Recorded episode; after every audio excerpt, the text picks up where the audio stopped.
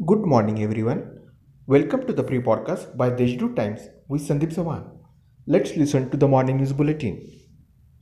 A total of 11 coaches of Lokmanya Tilak Terminus Jayanagar Pawan Express derailed around 3:15 pm while it was passing by Loh Shingwe near Lahavit.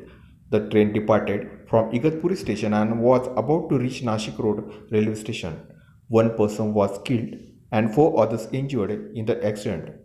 26 municipal buses were pressed into service to help the passengers. The injured were taken to Jairam and Bytco hospitals at Nashik Road. Activists of Wildlife Conservation Society have saved and treated a kite bird trapped in nylon manja on a tree near Godavari River in Anandwali area and later released it in its natural habitat safely. District Guardian Minister Chhagan Bhujbal has disallowed discharge of wastewater into the Godavari River without treating it.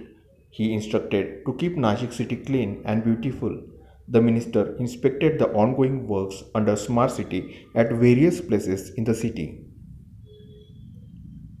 The Union Ministry of Environment has provided rupees 20 crore to Nashik Municipal Corporation for improving air quality in the city restricting polluting vehicles and promoting electric vehicles.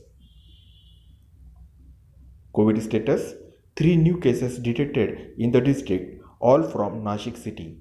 No death reported. That's all for today's important news. For more, visit to Deshdoot website.